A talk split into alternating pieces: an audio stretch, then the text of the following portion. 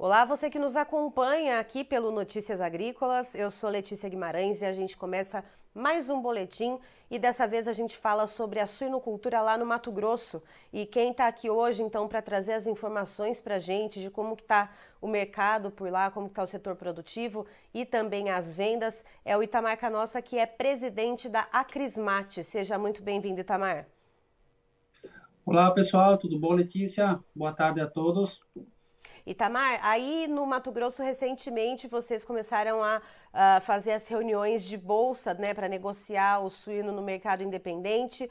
A gente está aí com um preço de R$ 6,50 o quilo vivo. Uh, como é que esse preço está correspondendo aí ao setor produtivo? Como que está rodando esse mercado? A gente está com vendas uh, em que patamares? Olha, é, como você bem colocou, a gente tem uma, uma bolsa de negociações começada aproximadamente dois meses atrás. É, hoje, o preço praticado aqui ele está na, na, na, casa dos 6,50. É um preço que, para nós, é, nós é, saímos do prejuízo, pelo menos isso, né? Não é uma margem diante do custo de 6,30, que é aproximadamente o nosso custo, isso varia de granja para granja, né? Mas já é um preço que, se nós compararmos com o passado recente, aonde um prejuízo era enorme, a gente já está trabalhando com uma pequena sobra ou empatando, o que já é muito bom para nós diante dos últimos seis meses de trabalho da suinocultura. Então a bolsa ela veio uh, diante de uma necessidade e a gente sabe que diante das necessidades é que aparecem as oportunidades, né? E foi dessa forma que a nossa bolsa surgiu trazendo bons, bons resultados até para a suinocultura independente do Mato Grosso, né? E Tamar, pensando nessa relação de troca que você falou, né? A gente tem um preço de venda médio aí de R$ 6,50 o quilo vivo e um custo de produção também médio, né? Como você é, explicitou, varia de granja para granja, em torno de R$ 6,30 o quilo vivo. Uh, a essa, pequena margenzinha ainda, isso é só um leve respiro que o produtor tem, né? Você comentou uh, de meses aí acumulando prejuízos. Vai demorar quanto tempo mais ou menos você estima para que uh, o produtor consiga de fato tirar a cabeça para fora d'água e respirar um pouco mais aliviado? Olha, isso é, é complicado, esse número, esse, esse, esse, essa visão é complicado de você tentar obter, porque você não sabe o futuro como ele vai ser. O que a gente sabe do passado, que nesses últimos seis ou sete meses a gente chegou a ter prejuízo de 300 reais a cabeça. Então, teríamos que ter agora nos próximos meses um preço acima de R$ 7,50 por pelo menos pelo mesmo tempo para recuperarmos essa situação. Já que o custo também diminuiu um pouco, o milho e o soja acabou é, retrocedendo um pouco no mercado e acabou diminuindo um pouco o nosso custo de produção. Mas não é um número é, onde se encaixe numa fórmula matemática, porque o soberano é o mercado. Né? Então, o que a gente vem entendendo do mercado, que ele está proativo, que ele vem melhorando, buscando uma demanda, diante de um poder aquisitivo, talvez da população interna brasileira, melhorando aos poucos, e a qual a gente, na nossa produção, a gente acaba destinando basicamente 80% da produção, e isso responde de forma rápida para nós, no nosso retorno. Mas, enfim, como eu falei, não é uma fórmula matemática, e, e o que a gente, pelo menos, consegue entender nisso tudo que passou, primeiro, que o fundo do poço dessa crise, a mais longa e mais complicada que a gente passou, esse fundo do poço já passou. Então, a gente agora tem uma perspectiva de melhora trabalhando numa sobra de mercado, tendo um pequeno lucro líquido já dentro das granjas, né? E Tamar, como é que está a questão então do número de animais que está sendo comercializado?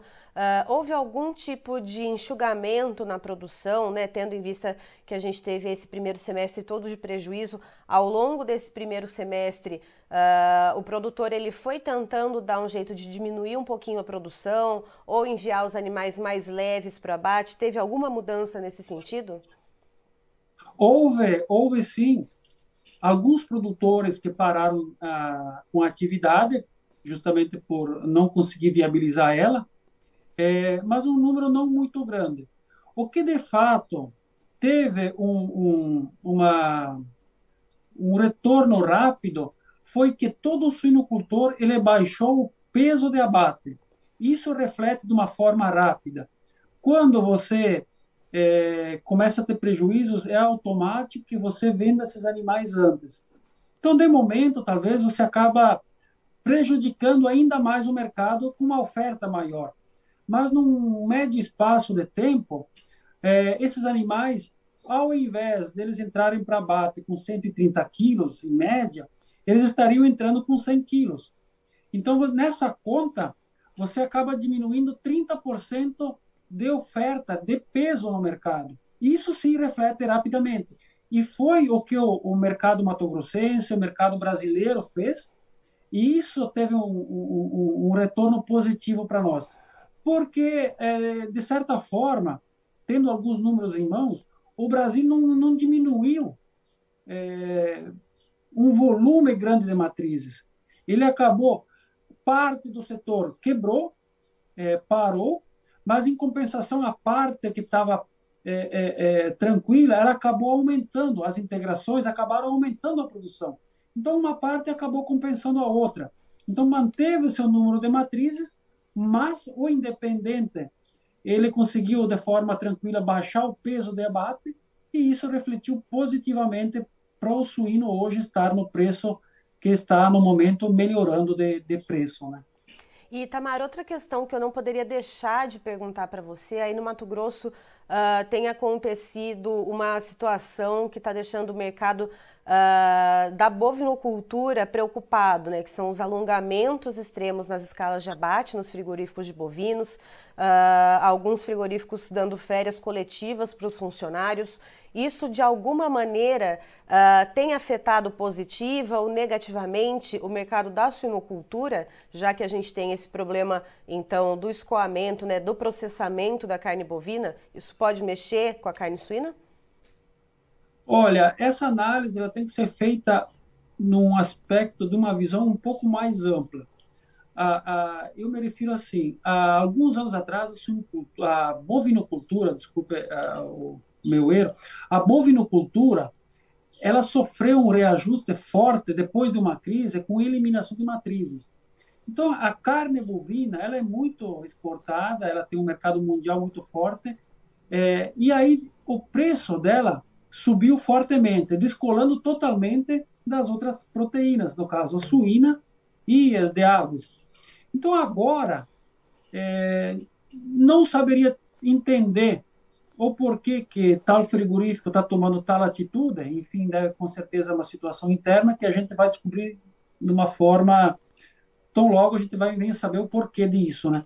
Mas como essa distância do valor da carne bovina, ela é, é, é ela foi muito mais valorizada nesse, nesses últimos, nesse passado recente.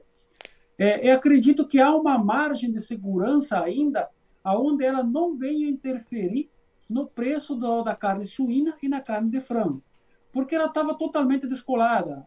É, antes competia entre elas. Depois dessa subida forte da carne bovina, carne bovina tornou-se uma situação de artigo de luxo praticamente, né? Aí as outras carnes vinham é, suprindo é, esse espaço aberto pela carne bovina.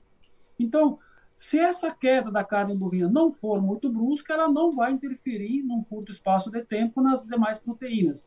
Agora, resta saber o quanto vai, é, vai ser essa queda, porque se ela for uma forma, um volume e um valor muito grande, ela virá, poderá vir sim a interferir nas demais carnes. Mas não é o que eu vejo no momento, porque é ainda uma carne muito valorizada. Né? Certo. Itamar, muito obrigada pela sua participação aqui com a gente no Notícias Agrícolas. Você é sempre muito bem-vindo aqui conosco. Agradeço a oportunidade, Letícia, a todos que ouvem Notícias Agrícolas. E o Mato Grosso está sempre aqui pronto a produzir e está disposto sempre a colaborar no que for possível. Um abraço a todos. Estivemos aqui, portanto, com o Itamar Canossa, que é, é presidente perdão, da Acrismate lá no Mato Grosso. Então, trazendo essa, essa questão do mercado da suinocultura mato-grossense, segundo ele, existe hoje uma pequena margem que o produtor de suínos está tendo, uh, colocando aí os preços médios, né? Suíno no mercado independente no Mato Grosso sendo comercializado a R$ 6,50 o quilo vivo, frente a um custo de produção médio Uh, porque, claro, né, varia de granja para granja, esse custo de R$ 6,30 para produzir um quilo, então, de carne suína. Segundo o Itamar, o pior da crise, o fundo do poço, segundo ele, uh, da crise da suinocultura brasileira já passou, agora, então, in inicia esse movimento de recuperação, porém ainda não é um movimento uh, consistente que faz com que o produtor recomponha o que ele perdeu de caixa. Segundo Itamar, precisaria pelo menos de seis ou sete meses, né, igual o período uh, de crise né, que se viveu na suinocultura, com preços para o suíno vivo vendido a cerca de R$ 7,50 o quilo vivo, para que então houvesse uma recomposição uh, nos caixas dos produtores, mas não se sabe uh, como que o mercado vai andar daqui para frente, até porque ainda seguimos em momentos turbulentos para as uh, proteínas animais. E a respeito da situação vivida no Mato Grosso, a respeito de alongamento de escalas nos frigoríficos de carne bovina, de férias coletivas sendo concedidas a funcionários, o Itamar ele diz o seguinte, que de início ele não vê algum motivo para que seja pressionado o preço da carne suína. Ele acha que ainda existe sim uma margem né, de segurança uh, entre o preço de uma proteína e outra, mas se essa situação perdurar, se esses preços para carne bovina caírem de maneira mais brusca, aí sim pode haver uma preocupação com a pressão nos preços das carnes concorrentes. Eu encerro por aqui, daqui a pouquinho tem mais informações para você. Notícias Agrícolas 25 anos ao lado do produtor rural. Participe das nossas mídias sociais no Facebook Notícias Agrícolas, no Instagram, arroba Notícias Agrícolas e em nosso Twitter, arroba Noteagri. E para assistir todos os vídeos, se inscreva no YouTube, na Twitch, no Notícias Agrícolas Oficial.